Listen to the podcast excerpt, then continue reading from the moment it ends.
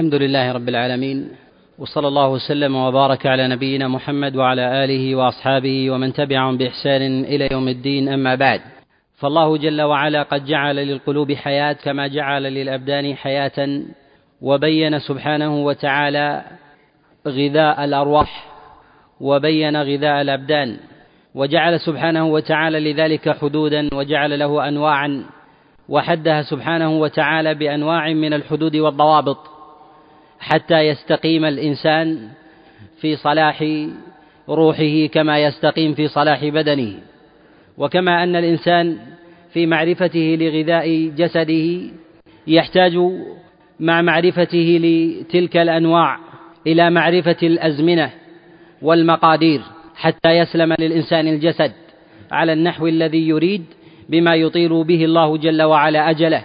كذلك كما أنه كما أنه للأبدان كذلك أيضا للأرواح. فالله جل وعلا قد جعل للأرواح حياة خاصة بها عمر الله جل وعلا بها القلوب. وجعل الله الأنفس زكية طاهرة بذلك. وهو ما يسمى بذكر الله جل وعلا. ذكر الله حياة القلوب. وهو ما تطمئن به النفس ألا بذكر الله تطمئن القلوب.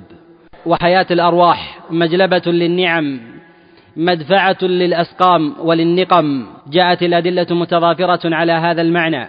الكلام على مسألة الأذكار مما يطول جدا والخوض فيه مما يحتاج إلى مجالس متنوعة.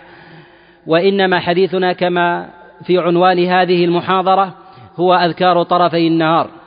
وقبل الولوج في مسألة أذكار طرفي النهار وهي أذكار الصباح والمساء ينبغي أن نقدم بمقدمة مهمة تتعلق بالذكر وفضله ومنزلته وأنواعه وكذلك طريقة تأديته والأزمنة التي جاءت في الشريعة في بيان في بيان حده وضبطه ابتداء وانتهاء.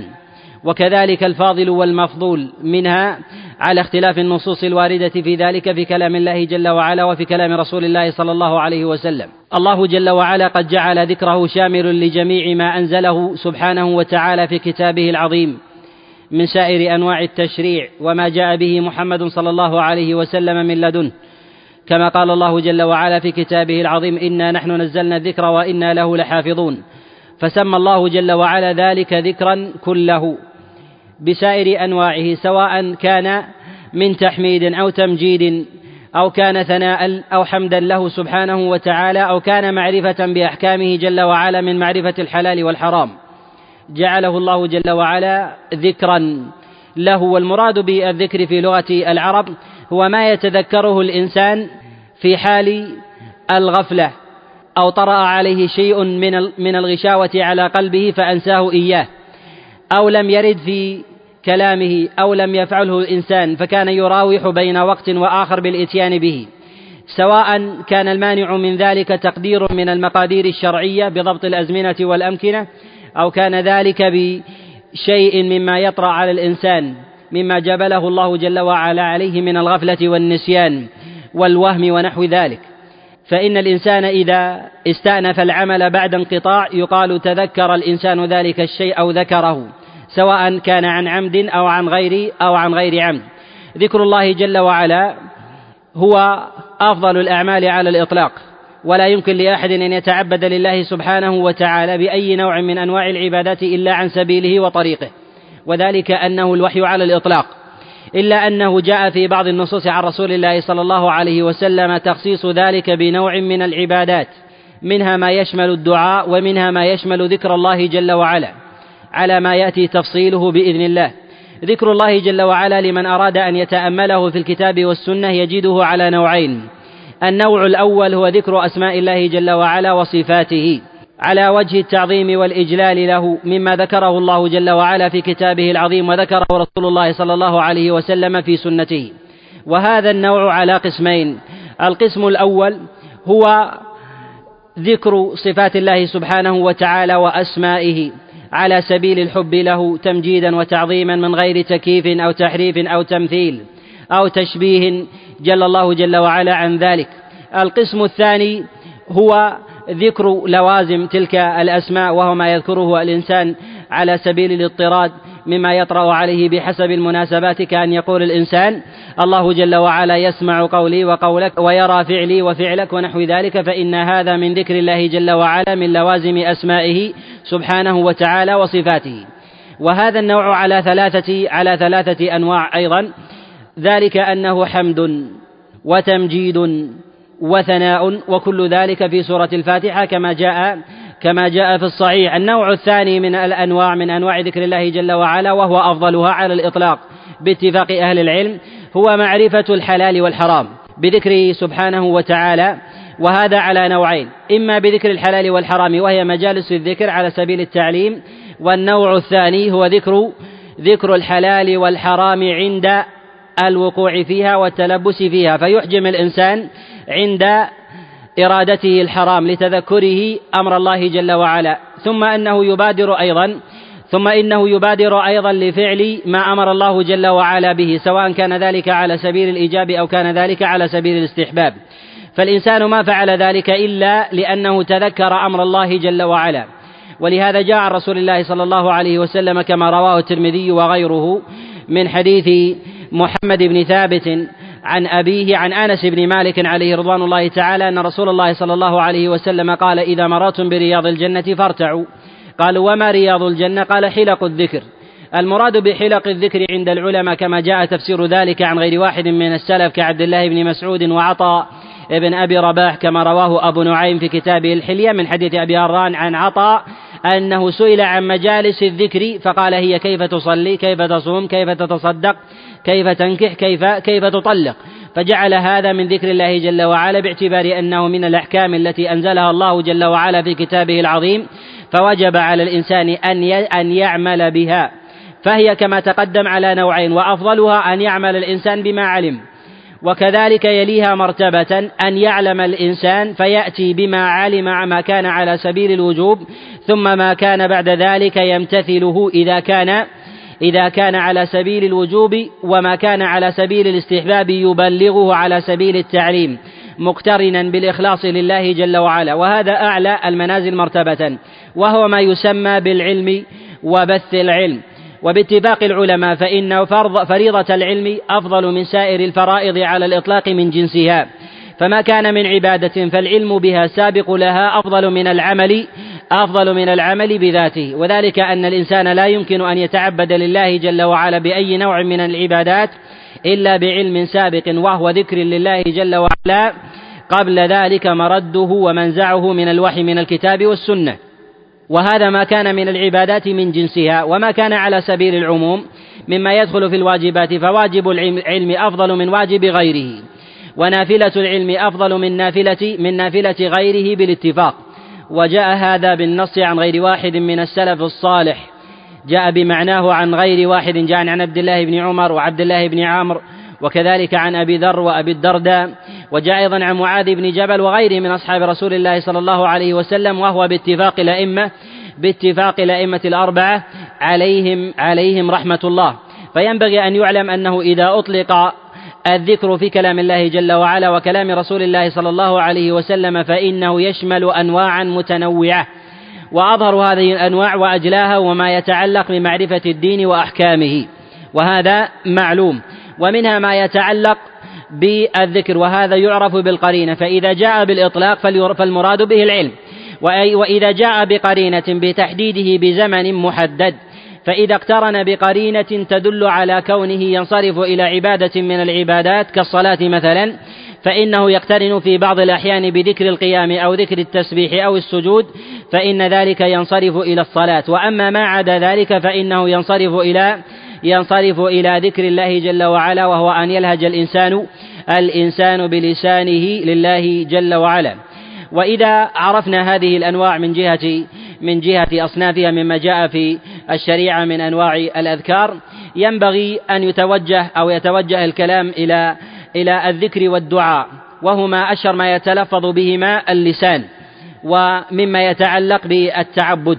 وذلك أن هذين النوعين وهما الذكر والدعاء يقع في تقديم أحدهما على الآخر عند الناس تفاضل سواء بجهل أو كان بعلم. سواء كان مرد ذلك إلى شيء من المطلقات من كلام الله أو كلام رسول الله صلى الله عليه وسلم ولا يوجد قاعدة مضطردة في ذلك وإنما يوجد أصول يرجع إليها. والأصل في الأذكار أن الإنسان إذا عرف أن الله جل وعلا قد أطلق على كلامه ذكرا كما في قوله جل وعلا إنا نحن نزلنا الذكر وإنا له لحافظون فأفضل الأذكار على الإطلاق هو كلام الله جل وعلا. فبه نعلم أن جنس كلام الله جل وعلا أفضل من جنس كلام غيره. وما يتلفظ به الإنسان سواء كان مما أصله من الله جل وعلا معنى فتلفظ به الإنسان على المعنى الذي يوافق مراد الرحمن سبحانه وتعالى فإنما كان من كلام الله جل وعلا على اللفظ منه أفضل على الإطلاق. وذلك أن الإنسان لا يتعبد بالحروف بالمضاعفة بالقدر الذي جاء في حديث عبد الله بن مسعود إلا بما جاء في كلامه سبحانه وتعالى في كتابه العظيم. وأما ما جاء في كلام رسول الله صلى الله عليه وسلم فإن هذا يؤجر فيه الإنسان تعبدا على الإطلاق ولا يتعبد بحروفه وهذا على الصحيح من أقوال العلماء. وما جاء في حديث عبد الله بن مسعود في المسند والسنن في قول رسول الله صلى الله عليه وسلم من قرأ القرآن فله بكل حرف حسنة فالمراد بذلك هو في كلام الله جل وعلا. لا يدخل في ذلك الخبر القدسي ولا كلام رسول الله صلى الله عليه وسلم باعتبار أنه لا يدخل لا يدخل في في القرآن الكريم. وهذا وهذا باتفاق العلماء. إلا أنه يدخل في الإطلاقات من جهة العصمة والكمال والانقياد بإطلاق بإطلاق بعض النصوص في كتاب الله فإذا أطلق كتاب الله فالمراد بذلك هو القرآن والسنة. وإذا أطلق الوحي فالمراد بذلك أيضا القرآن والسنة. وهذا لا خلاف عند العلماء في ذلك. وقد جاء في ذلك جملة من الأدلة في كلام الله وفي كلام رسول الله صلى الله عليه وسلم. من ذلك في قول الله جل وعلا وما ينطق عن الهوى إن هو إلا إن هو إلا وحي يوحى. إذا تقرر هذا أن الأصل في فضل الكلام أن كلام الله جل وعلا أفضل من كلام غيره هذا من جهة الأصل لا على الاضطراد. وهذا مرتبط بأحوال متعددة وهي ثلاثة يذكرها العلماء. وذلك مرتبط بزمان أو مكان أو حال. فربما يكون الزمان يصرف الأفضلية من كلام الله جل وعلا إلى كلام غيره. وربما يكون كذلك أيضا الزمان وربما تكون الحال. وأما ما يتعلق بالزمان كبعض الأزمنة التي نهى نهى الله جل وعلا عن ذكره عن ذكره من كلامه فيها. كحال الإنسان مثلا حينما يكون مثلا جنوبا أو مثلا بعض الأحوال التي يسوغ أو يشرع للإنسان أن يذكر فيها ذكرا محددا كحال ذكر الإنسان بعد بعد الأذان فثمة ذكر محدد ينبغي ألا يقدم عليه ألا يقدم عليه شيء غيره وهذا بالاتفاق. وأما بالنسبة للأمكنة كما نهى الله جل وعلا عن الإتيان بالعبادة في المقابر أعني الصلاة وكذلك الحمام وكذلك أيضا معاطن الإبل وغيرها مما نهى الشارع عنه. فإن الإنسان مثلا ينهى عن عبادة وهي مشتملة لكلامه جل وعلا كذلك أيضا في حال الجنب إذا كان مجنبا. فإن ذكر الله جل وعلا في حقه أفضل من أفضل من غيره يعني أفضل من كلام الله جل وعلا في هذا الموضع وهذا لا يخرم لا يخرم الأصل. كذلك إذا كان الإنسان مثلا في زمن من الأزمنة كحال الإنسان مثلا في بعض الأوقات المنهية عن الصلاة فيها فإن الصلاة تكون مفضولة وتكون ويكون ذكر الله جل وعلا فاضل سواء كان من القرآن أو من غيره. وهذا يتراوح بحسب ما دل عليه الدليل من كلام الله جل وعلا وكلام رسول الله صلى الله عليه وسلم.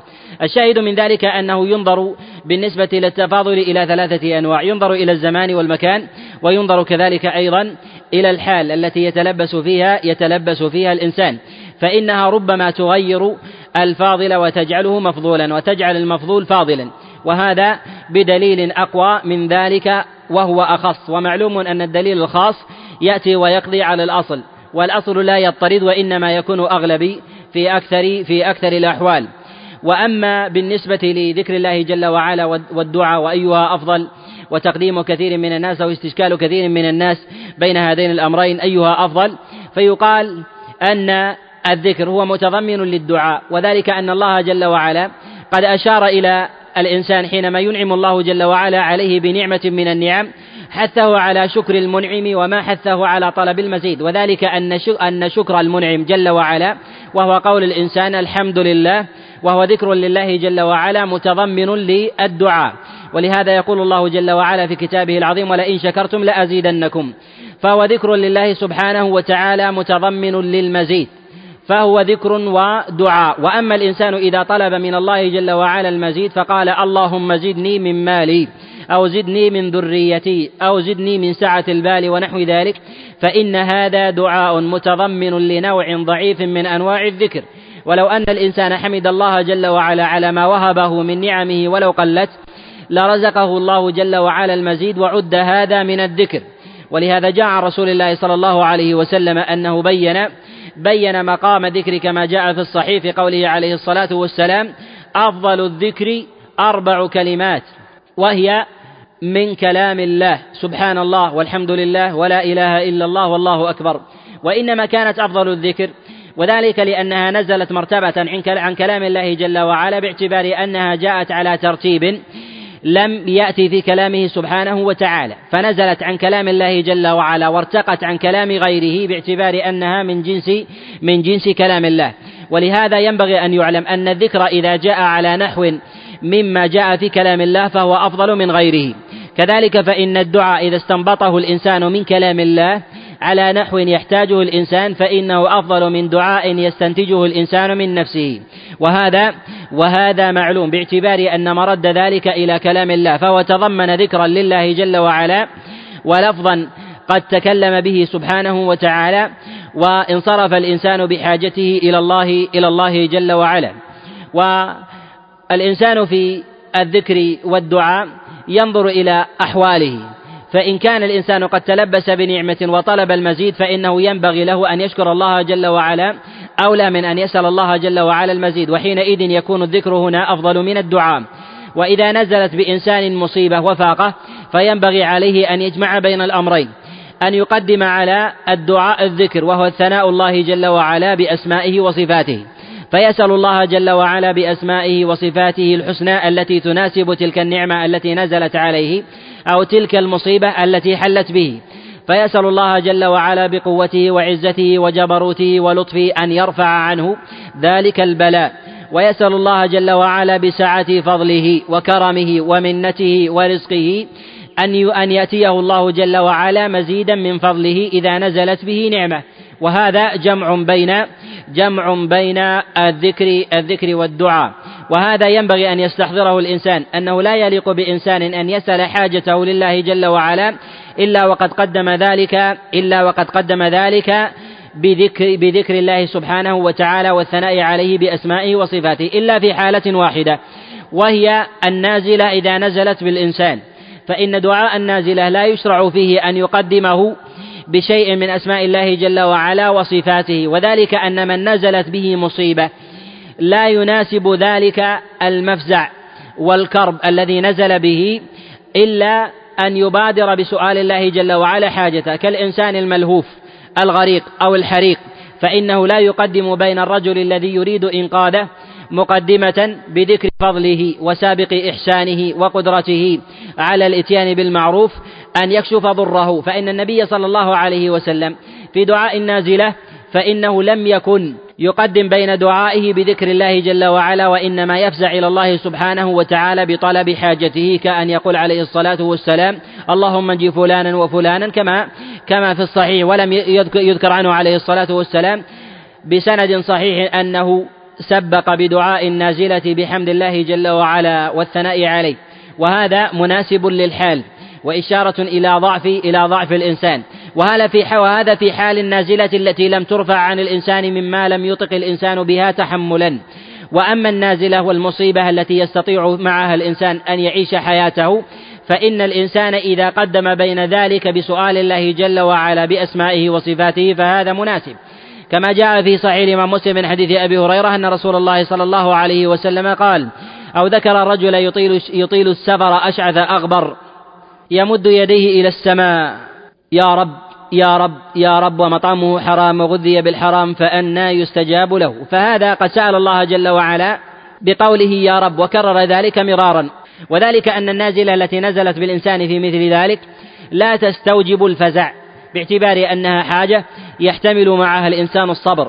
بخلاف الإنسان مثلا إذا كان يدعو في نازلة ومصيبة على أسرى قد وقعوا بأيدي المشركين لا يدري مثلا متى يحل بهم تحل بهم المصيبة بقتلهم أو أذيتهم ونحو ذلك أو أو هتك أعراض المسلمين مما يؤسر من نساء المسلمين. فإنه ينبغي في ذلك أن يفزع الإنسان إلى الله إلى الله جل وعلا. ومن الأمور المهمة التي تتعلق بذكر الله جل وعلا أن يشار إلى أن ذكر الله جل وعلا قد جاء فيه في الصحيحين وغيرهما حد محدود مبين على سبيل التصريح ومنها ما هو ما ليس ما ليس بحد في في خارج في خارج الصحيحين على التقييد وفي الصحيحين من غير تقييد وإطلاق ذكر الله جل وعلا. وبه يعلم أن الإنسان لا حرج عليه أن يذكر الله جل وعلا من غير عدد محدد لكن لا يكون ذلك على سبيل الالتزام بزمن محدد أو بمكان محدد. وما جاء عن رسول الله صلى الله عليه وسلم بذكر التسبيح والتحميد أو التهليل أو التكبير فإنه محدد في الأغلب كحد أقصى بالمئة. كما جاء في الصحيح بذكر التهليل وما جاء في الصحيح أيضا بذكر بذكر التسبيح. وجاءت الماحة في ثنايا الخبر أنه لا يأتي أحد بأفضل مما جاء به إلا رجل قد جاء بمثل ما جاء به أو زاد على ذلك يعني أنه يشرع في ذلك الزيادة لمن أطاق. والحد الأدنى لمن أراد الأجر في ذلك أن يأتي بالقدر الذي جاء عن رسول الله صلى الله عليه وسلم وهو التسبيح مئة أو التهليل مئة أو ما جاء في ذلك من التهليل من التهليل عشرا. وأما ما كان أكثر من ذلك فهل للإنسان أن يلتزم حدا محددا يذكر الله جل وعلا فيه؟ فيقال قد جاء عن رسول الله صلى الله عليه وسلم ذكر بعض بعض الأرقام في الأعداد من تهليل الله جل وعلا. قد جاء في سنن أبي داود من حديث داود بن أبي هند عن عمرو بن شعيب عن أبيه عن جده عن رسول الله صلى الله عليه وسلم أنه قال من قال لا إله إلا الله وحده لا شريك له له الملك وله الحمد وهو على كل شيء قدير مئتي مرة. ذكر المئتين وهي وهي أكثر مما جاء في الصحيح من جهة الحد المحدد. وقد جاء في ذلك أيضا بعض الموقوفات عن بعض أصحاب رسول الله صلى الله عليه وسلم بذكر الاستغفار بألف وكذلك باثني عشر ألفا وكذلك أيضا عن بعض التابعين بأربعين ألفا. وجاء بالألف أيضا وجاء وجاء بما بينها منها الصحيح والضعيف. لا حرج على الإنسان أن يكثر من الدعاء وكذلك من الاستغفار. على حد لا يكون راتبا بزمان ولا مكان فإن هذا مما لا حرج مما لا حرج فيه. وقبل الولوج في مسألة يومنا هذا وما يتعلق بأذكار الصباح والمساء ينبغي الإشارة إلى مسألة وهي ما تتعلق بضبط الأعداد التي نص النبي صلى الله عليه وسلم على ذكرها. فبعض أذكار الصباح والمساء جاءت محددة بثلاث وبعضها جاء محددا بعشر وبعضها جاء محددا بمئة. فهل للإنسان أن يضبط ذلك العد بغير أصابعه؟ قد جاء عن رسول الله صلى الله عليه وسلم أنه كان يعقد التسبيح بيده كما جاء في الصحيح. وجاء في رواية أنه كان يعقد التسبيح بيمينه وذكر اليمين غير محفوظ والصواب في ذلك أنه كان يعقد التسبيح بيده. وهذا وهذا في المسند والسنن. وأما عقد التسبيح في غير ذلك أن يعقد الإنسان تسبيحا في غير اليدين وذلك بالحصى أو بالخرز أو بالمسابح أو بعقد الحبال ونحو ذلك أو بخاتمه يديره مرة ثم مرة حتى حتى يضبط ذلك الإنسان أو بحسب ما يكون على خاتمه مثلا من خرز يضع أصبعا من إبهامه ونحو ذلك يعدها شيئا فشيئا فهل هذا من الأمور السائغة أم لا؟ أولا ينبغي أن يقال أن ما جاء عن رسول الله صلى الله عليه وسلم من ذكر من ذكر التسبيح فهو منصرف إلى إلى التسبيح بالأنامل وإلى الأصابع كما جاء عن رسول الله صلى الله عليه وسلم فيما تقدم الإشارة إليه. وكذلك وصية رسول الله صلى الله عليه وسلم كما جاء في المسند والسنن من حديث هاني بن عثمان عن ابنة ياسر عن يسيرة أن رسول الله صلى الله عليه وسلم قال لهن سبحن بالأنامل فإنهن مسؤولات مستنطقات وفي إسناده ضعف. وقد جاء ذلك أيضا عن رسول الله صلى الله عليه وسلم في المسند والسنن من غير هذا الوجه من حديث من حديث خزيمة عن عائشة بنت سعد بن أبي وقاص عن أبيها أن رسول الله صلى الله عليه وسلم رأى امرأة وهي تسبح بالحصى فقال هل أدلك على ما هو أفضل من ذلك؟ قولي سبحان الله وبحمده عدد ما في السماء. سبحان الله وبحمده عدد ما في الأرض سبحان الله وبحمده عدد ما بينهما سبحان الله وبحمده عدد ما هو خالق إلى آخر الخبر. وهذا الخبر قد تكلم فيه غير غير واحد. وكذلك قد جاء عند الترمذي من حديث هاشم بن سعيد عن كنانة مولى صفية عن صفية أن رسول الله صلى الله عليه وسلم قد دخل عليها وعندها نوى أو حصى وقدره أربعة آلاف وهي تسبح به وإسناده ضعيف. قد أعله بالغرابة الإمام الترمذي عليه رحمة الله. ولم يثبت عن رسول الله صلى الله عليه وسلم أنه نهى عن التسبيح بالحصى أو بالمسابح أو بالخرز. وإنما جاء ذلك عن عبد الله بن مسعود عليه رضوان الله تعالى كما رواه ابن وضاح في كتابه البدع والنهي عنها من حديث الصلت ابن بهرام. عن عبد الله بن مسعود عليه رضوان الله تعالى أنه دخل على امرأة وبيدها وبيدها سبحة تسبح بها فقطعها. ومر برجل معه حصى يسبح به فرماه أو فضربه برجله فقال لقد ابتدعتم أو عنتم على علم غير علم أصحاب محمد صلى الله عليه وسلم وهو عن الصلت بإسناد بإسناد صحيح. وتابعه على ذلك جماعة من أصحاب عبد الله بن مسعود ممن أخذ فقهه كإبراهيم النخعي فإنه كان ينهى ابنته أن تعمل خيوطا كحال النساء التي تسبح بالخيوط. ولكنه قد جاء عن بعض أصحاب رسول الله صلى الله عليه وسلم أنهم كانوا يسبحون يسبحون بالنوى كما جاء ذلك عند الإمام أحمد عليه رحمة الله من حديث سعيد الجريري. عن أبي نضرة عن رجل من طفاوة أنه دخل عن على أبي هريرة عليه رضوان الله تعالى وعنده كيس فيه نوى وهو يأخذ منها ويسبح ويرمي على جارية له سوداء. فإذا فرغت أعطاها الكيس فأعادت ما به من حصى إليها. وقد تكلم بعض الأئمة في إسناده ولكنه قد جاء من وجه آخر عند أبي نعيم في كتابه في كتابه الحلية من حديث نعيم وهو ابن أبي هريرة عن جده أبي هريرة عليه رضوان الله تعالى أنه كان عنده حبل وفيه ألفي عقدة. وهو يسبح وهو يسبح بها. وجاء ذلك أيضا عن سعد بن أبي وقاص وروي في ذلك جملة من الأخبار من حديث أنس بن مالك عليه رضوان الله تعالى. وجاء عن غيره ولا أعلم أحدا من السلف قد نهى عن ذلك إلا ما جاء عن عبد الله بن مسعود. وبه يعلم أنه ينبغي للإنسان أن يتجنب ذلك إلا عند الحاجة وإنما قيد للحاجة لثبوت ذلك عن بعض أصحاب رسول الله صلى الله عليه وسلم.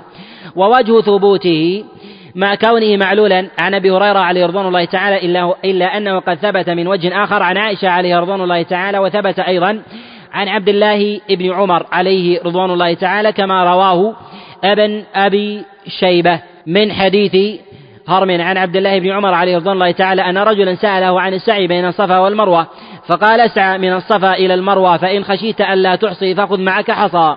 فضع واحدة على الصفا وواحدة على المروة حتى تنتهي وإسناده صحيح.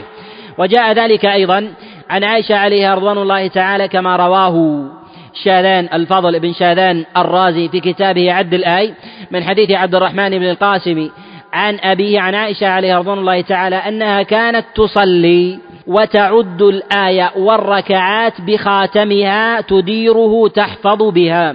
وذلك فيما يظهر لما كبرت وهي أن الإنسان إذا كان له خاتم وله فص يديره مثلا في غير في إتيانه بركعة ثم يديره مرة أخرى ثم يديره مرة أخرى حتى يأتي مثلا إذا كان ثلاث ركعات أو أربع. وهذا قد جاء عن عائشة عليه رضوان الله تعالى وإسناده صحيح. ولكنه يحمل في حال في حال النسيان. أن الإنسان مثلا إذا كبر أو شق عليه أن يضبط الركعات ونحو ذلك كما أرشد إليه عبد الله بن عمر عليه رضوان الله تعالى في قوله مبينا العلة إن خشيت ألا تحصي يعني ذلك عدا فعدها فعدها بالحصى. وإلا الأولى في ذلك والسنة وهو الذي عليه الاتفاق أن يبادر الإنسان بعد عبادته بالأنامل كما هو هدي رسول الله صلى الله عليه وسلم. و قد جاء عن غير واحد من أئمة الإسلام أنهم كانوا يعمدون إلى التسبيح بالمسابح وكذلك أيضا بالحصى والنوى. كما جاء هذا عن يحيى بن سعيد القطان وهو من أئمة النقد وأئمة السنة كما قال الإمام أحمد عليه رحمة الله تعالى ما رأيت مثل يحيى بن سعيد. قال يحيى بن معين عليه رحمة الله رأيت معه مسبحة وضعها تحت ثوبه يسبح بها. وجاء هذا أيضا عن الحافظ ابن حجر عليه رحمة الله أنه كان في مجالسه ومعه مسبحة يسبح بها تحت ردائه فإن سقطت ورآها الناس وجد هذا في نفسه لأنه كان يريد أن يتخفى أن يتخفى بها. وهذا في حال تسبيح الإنسان مثلا المطلق الذي يريد أن يصل إلى حد معين من غير راتب بخلاف ما حده الدليل فإنه ينبغي الإنسان أن يمتثل ما جاء به الدليل على سبيل التحديد من أذكار الصباح والمساء أن يعمد إليها بأنامله. أما التسبيح المطلق الذي يريد الإنسان مثلا أن يصل إليه وأن يضبطه من غير زمن ومكان فإنه لا حرج عليه إذا غلب عليه النسيان. وهذا قد جاء عن غير واحد كما تقدم كما تقدم الإشارة الإشارة إليه. وكلما شعر الإنسان بقسوة في قلبه أو ظلمة ينبغي له أن يلجأ إلى ذكر الله. فإنه جلاء القلوب وزوال الهموم والأحزان ومقربة الإنسان من الله جل وعلا. ولهذا قد جاء عن أبي هريرة عليه رضوان الله تعالى أنه قال إني لأستغفر في اليوم والليلة أكثر من اثني عشر تسبيحة وذلك على قدر ذنبي. وجاء في رواية وذلك على قدر ديني. يعني قربا من الله جل وعلا أو بعدا. وهذا ينبغي للإنسان أن يعلم أن الله جل وعلا ما جعل الذكر لعباده إلا إلا جلاء للقلوب وزوالا للهموم وكذلك وكذلك حتى يخشع القلب. إن شعر بقسوة فإن القلب يطمئن بذكر الله سبحانه وتعالى وإذا لجأ الإنسان إليه وفزع فإن الله سبحانه وتعالى يدنيه يدنيه إليه. والأدلة في ذلك ظاهرة من كلام الله جل وعلا وكلام رسول الله صلى الله عليه وسلم. أما ما يتعلق بأذكار الصباح والمساء الصباح والمساء ينبغي أن يعلم أن العلماء قد اختلفوا في حده. من جهة الابتداء ومن جهة الانتهاء. عامة العلماء على أن وقت الصباح يبتدئ من طلوع من طلوع الفجر واختلفوا في انتهائه. جماهير العلماء على أنه من جهة الأذكار لا من جهة الصباح بذاته ينتهي بطلوع بطلوع الشمس وارتفاعها. فإذا ارتفعت الشمس على نحو قيد رمح فإن وقت الأذكار أذكار الصباح ينتهي. وذهب إلى هذا جماهير العلماء وهو عمل ظاهر عمل السلف الصالح كما رجحه شيخ الإسلام ابن تيمية وكذلك ابن القيم. ومن العلماء من قال أن الصباح ينتهي إلى إلى صلاة الظهر وهو زوال أو كون الشمس في كبد في كبد السماء. ومن العلماء من أبعد وقال أن الصباح ينتهي ب أن الصباح ينتهي بغروب الشمس. كما أن المساء ينتهي بطلوع بطلوع الفجر بغروب الشمس يبتدي والمساء وينتهي بطلوع بطلوع الشمس. وهذا وهذا فيه نظر. فإن الصباح يبتدئ بطلوع الفجر ولكنه ينتهي بارتفاع الشمس لجملة من القرائن. من ذلك أن رسول الله صلى الله عليه وسلم كان يجلس في مصلاه يذكر الله جل وعلا إلى ارتفاع الشمس كما جاء في صحيح الإمام مسلم من حديث جابر بن سمرة. وكذلك كان أصحاب رسول الله صلى الله عليه وسلم. وبه نعلم أن الصباح إذا ورد في النص يأتي على نوعين. النوع الأول ما كان مطلقا بمعرفة الزمان من بمعرفة الزمان الذي يميز الصباح عن المساء. فإننا إذا قلنا بهذا فإننا نعلم أن الصباح يبتدئ من طلوع الفجر وينتهي بابتداء المساء سواء قلنا أن المساء يبتدي, يبتدي بزوال الشمس أو يبتدي بزوال أو بدخول وقت صلاة العصر. فإن الصباح ينتهي بانتهاء ينتهي بانتهاء ذلك. ومنهم من يجعل بين الصباح والمساء وقتا وهو وقت الظهر. والنوع الثاني ما كان مقيدا بالأذكار فما كان مقيدا بالأذكار فإنه يحمل على عمل رسول الله صلى الله عليه وسلم والصحابة وعملهم عليهم رحمة الله تعالى في ذلك أنهم كانوا يجلسون بعد صلاة الفجر يذكرون الله جل وعلا إلى ارتفاع الشمس إذا قلنا أنهم يذكرون الله جل وعلا بعد صلاة الفجر فهل يشرع للإنسان أن يذكر أذكار الصباح بعد طلوع الفجر قبل صلاة الفجر أم لا؟ يقال السنة في ذلك أن يكون هذا بعد صلاة الفجر لا أن يكون قبلها. وإذا كان قبل صلاة الفجر بعد طلوع بعد طلوع الفجر فإنه لا حرج على الإنسان في ذلك. إذا كان لدى الإنسان مثلا شغلا فإنه لا حرج عليه. والقرينة في هذا أن النبي عليه الصلاة والسلام لم لم يكن يجلس يجلس عليه الصلاة والسلام قبل صلاة الفجر للذكر وإنما كان عليه الصلاة والسلام إذا انتهى من قيام الليل وأذن الفجر صلى ركعتين ثم اضطجع حتى يؤذنه بلال حتى يؤذنه بلال عليه رضوان الله تعالى بصلاة الفجر ثم يذهب إلى صلاة الفجر فإن صلى بقي في مصلاه حتى ترتفع الشمس ثم ينصرف رسول الله صلى الله عليه وسلم. ولكن من ذكر الله جل وعلا قبل صلاة الفجر وبعد ارتفاع الشمس يعني قبل صلاة الظهر هل يعد ممن ذكر الله جل وعلا في الصباح؟ يقال أنه ينبغي أن يعلم أن كما أنه للعبادة وهي الصلاة وهي ركن من أركان الإسلام وقت فاضل ووقت مفضول وأفضلها أول وقتها وإذا أخرها الإنسان إلى آخر وقتها قد أتى بما يستحب ويتأكد له في ذلك فإن تأخر بعد ذلك فقد جاء بوقت بوقت مفضول وترك وترك الفاضل. فينبغي له أن يحرص على الوقت الفاضل الذي كان يحرص عليه أصحاب رسول الله صلى الله عليه وسلم في ذلك. ومن العلماء من قال أن الإنسان إذا جاء بذكر الله جل وعلا في أي وقت من أذكار الصباح فقد جاء بالمشروع وهذا فيه نظر من وجوه. أوله أولها أنه مخالف لما جاء عن رسول الله صلى الله عليه وسلم من جلوسه بعد صلاة الفجر وهذا يقتضي الدوام كما جاء في حديث جابر بن عبد الله جابر بن سمرة في صحيح الإمام مسلم وغيره. كذلك أيضا أن ما جاء عن رسول الله صلى الله عليه وسلم في ذكر أذكار الصباح والمساء يأتي الحرز مقيدا بابتداء الذكر إلى المساء. فإذا قلنا أن الإنسان إذا جاء بذكره بابتداء الصباح فإن الله جل وعلا يجعل عليه حرزا من ابتداء الذكر إلى إلى المساء. فإذا تأخر هل يكون الحرز الذي جاءه بعد بإتيان بإتيانه بالسبب قول قبل وقته شامل لما كان قبل ذلك أم لا.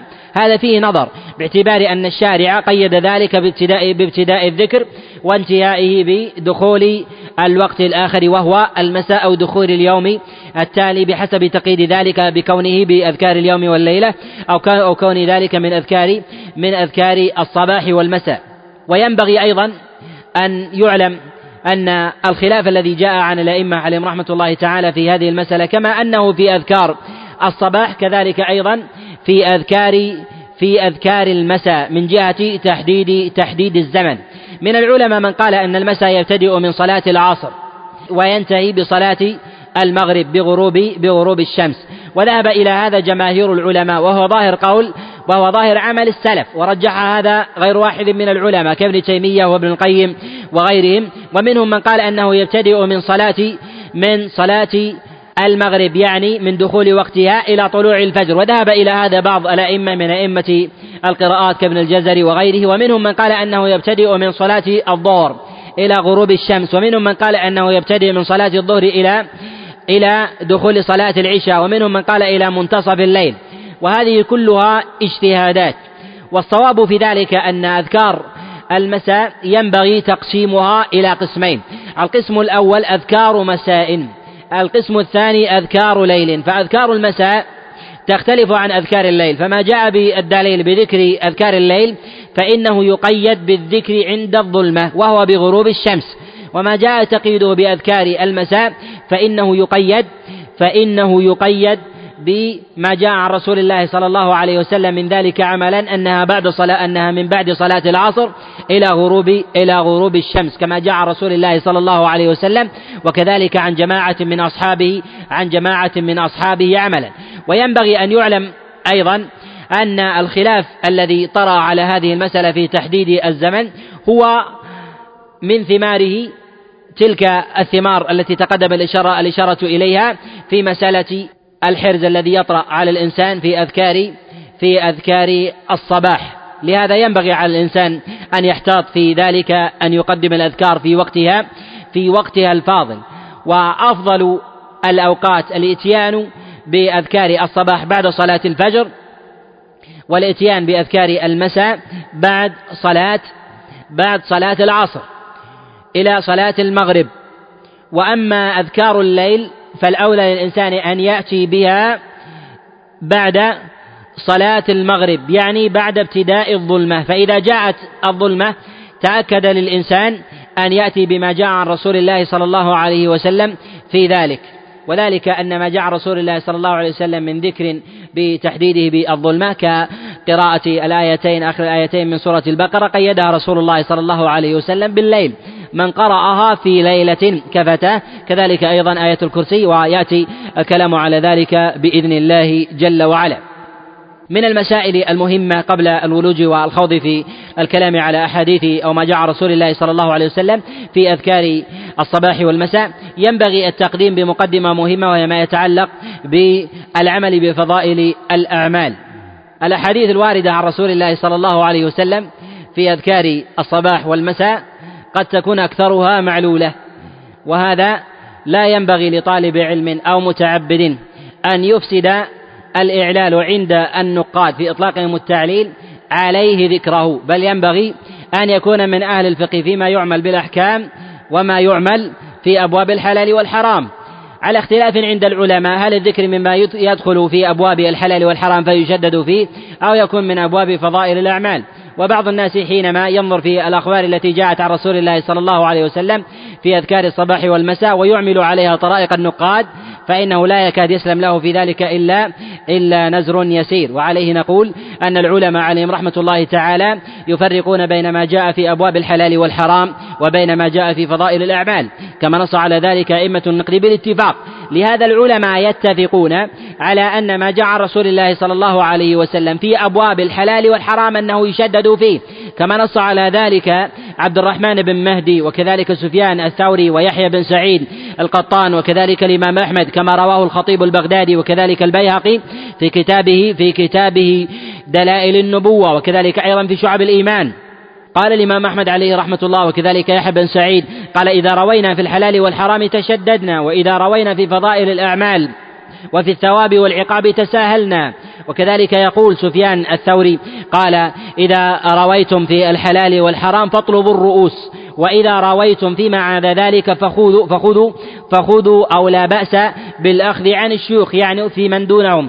وذلك أن الحلال والحرام يتقيد به التشريع باعتبار التعبد وامتثال بامتثال الأمر الذي أمر الله جل وعلا به واجتناب النهي وكذلك ما يترتب على ذلك من العقوبات التي تطرأ على الإنسان بخلاف الأذكار التي تكون على الإنسان فإنها في الأغلب في الأغلب لازمة. لهذا ينبغي للإنسان في هذا الأمر أن يرجع أن يرجع في ذلك إلى هذه القواعد العامة. من العلماء من قال أن ما جاء عن رسول الله صلى الله عليه وسلم من أذكار سواء ما يتعلق في أذكار الصباح والمساء أو ما يتعلق بأذكار اليوم في أذكار اليوم والليلة على الإطلاق من ذكر الإنسان في دخوله للمنزل وخروجه منه وكذلك ذكر دخوله عند الخلاء والخروج منه وكذلك ذكر الإنسان في لباسه ونزعه للباسه وغير ذلك مما ورد في السنة أن هذا يدخل في أبواب التشديد. ويستدلون بذلك ما جاء في الصحيح من حديث البراء عليه رضوان الله تعالى أن رسول الله صلى الله عليه وسلم قال يا البراء ما تفعل إذا آويت إلى فراشك؟ فقال لا أدري. فقال النبي صلى الله عليه وسلم إذا آويت إلى فراشك طاهرا. فقل اللهم وجهت وجهي إليك وفوضت أمري إليك وألجأت ظهري إليك رغبة ورهبة. إليك لا ملجأ ولا منجى منك إلا إليك. آمنت بكتابك الذي أنزلت وبرسولك الذي أرسلت. فقال رسول الله صلى الله عليه وسلم وبنبيك الذي أرسلت. فصح له النبي صلى الله عليه وسلم هذه المغايرة مع كون المعنى في الأغلب في الأغلب متقارب أو واحد على قول بعض العلماء. قالوا فلما كان ذلك من رسول الله صلى الله عليه وسلم للبراء على هذا النحو دل على أنه يشدد في أبواب الأذكار باعتبار أن فيها حرز فينبغي للإنسان أن يضبط ذلك كما جاء عن رسول الله صلى الله عليه وسلم. وهذا الخبر يعطي الإنسان أصل في هذا أنه ينبغي للإنسان أن يحترز في ضبط الألفاظ الواردة عن رسول الله صلى الله عليه وسلم في ذلك غايته على النحو الذي جاء عن النبي عليه الصلاة والسلام. وأصح الوجوه في ذلك أن يلتمس الصحيح. وإن لم يتيسر له ذلك فإنه يأتي بالمستطاع بالإتيان على هذا النحو. وينبغي أن يعلم أن الأحاديث الضعيفة التي جاءت عن رسول الله صلى الله عليه وسلم في هذا الباب لا تخلو من أنواع أو مراتب. منها ما هو ضعفه يسير وهذا ما سنتكلم على شيء منه. ومنها ما ضعفه شديد أو مطروح أو مما لا يحتج به وهذا لا نتكلم عليه. والأصل فيما ما لا نتكلم عليه في هذا الباب أنه أنه مطروح ينبغي للإنسان ينبغي للإنسان ألا يذكره على سبيل الدوام وإن ذكره لماما لا حرج عليه. ولهذا ينبغي للإنسان أن يعتني بالصحيح الثابت عن رسول الله صلى الله عليه وسلم ويقدمه في ذلك. وثمة أيضا مسألة في هذا وهي أن ما جاء عن رسول الله صلى الله عليه وسلم من أذكار من أذكار الصباح والمساء منها ما هو ذكر صريح ومنها ما هو ذكر يتضمن دعاء ومنها ما هو دعاء محض من سؤال الله جل وعلا أو الاستعاذة والالتجاء إليه. أيها يقدم الإنسان في هذا في هذا الأمر؟ هل يقدم الذكر أو يقدم الدعاء؟ أولا ينبغي للإنسان أن يعلم أن الذكر من جهة الأصل أفضل أفضل من الدعاء كما تقدم الإشارة إليه. وقد جاء في ذلك جملة من الأخبار عن رسول الله صلى الله عليه وسلم منها ما رواه الإمام أحمد والترمذي منها ما رواه الإمام أحمد والترمذي من حديث محمد ابن الحسن عن عمرو بن قيس عن عطية عن أبي سعيد الخدري أن رسول الله صلى الله عليه وسلم قال قال الله جل وعلا من شغله ذكري عن مسألتي أعطيته أفضل ما أعطي السائلين. قالوا وفي هذا إشارة إلى أن من انشغل بذكر الله جل وعلا فإن انشغاله بذلك متضمن للإتيان بالدعاء. بخلاف لو أتى الإنسان وقدم الدعاء على الذكر فإنه لا يؤتى إلا إلا على القدر الذي يسأله وهذا فيه تفضيل للذكر على الدعاء ولكن هذا الخبر قد تكلم فيه غير واحد من العلماء وقد أعله غير واحد عله الترمذي عليه رحمة الله وذلك باستغرابه وكذلك أعله أبو حاتم فقال تفرد به محمد بن حسن ولم يتابع عليه وكذلك قال ذلك العقيلي وكذلك أيضا البزار وغيرهم ولكن قد جاء من وجوه أخرى يدل على أن لهذا الخبر أصل في هذا. قد روى هذا الخبر الطبراني في كتابه الدعاء وكذلك البخاري أيضا في كتابه التاريخ من حديث صفوان بن أبي الصابع عن بكير بن عتيق عن سالم بن عبد الله بن عمر عن أبيه عن جده عن رسول الله صلى الله عليه وسلم أنه قال من شغله ذكري عن مسألتي أعطيته أعظم ما أعطي السائلين. وهذا الخبر قد أعله غير واحد بصفوان بن أبي الصهبة وكذلك أيضا بتفرده بروايته عن بكير بن عتيق ولكنه قد جاء من وجه آخر عن رسول الله صلى الله عليه وسلم. قد جاء فيما رواه البيهقي في شعب الإيمان من حديث الضحاك ابن حمزة عن يزيد بن خمير عن جابر بن عبد الله عن رسول الله صلى الله عليه وسلم عن ربه وقد تفرد به الضحاك وهو منكر. الحديث كما قال ذلك غير واحد وقد جاء من وجه آخر من حديث أيضا الضحاك كما رواه القضاعي في كتابه المسند من حديث الضحاك بن حمزة عن أبي الزبير عن جابر بن عبد الله عن رسول الله صلى الله عليه وسلم وقد تفرد به من هذا الوجه ولا يصح أيضا وقد جاء مرسلا أيضا عند ابن أبي شيبة في كتابه المصنف بإسناد صحيح عن عمرو بن مرة مرسلا عن رسول الله صلى الله عليه وسلم.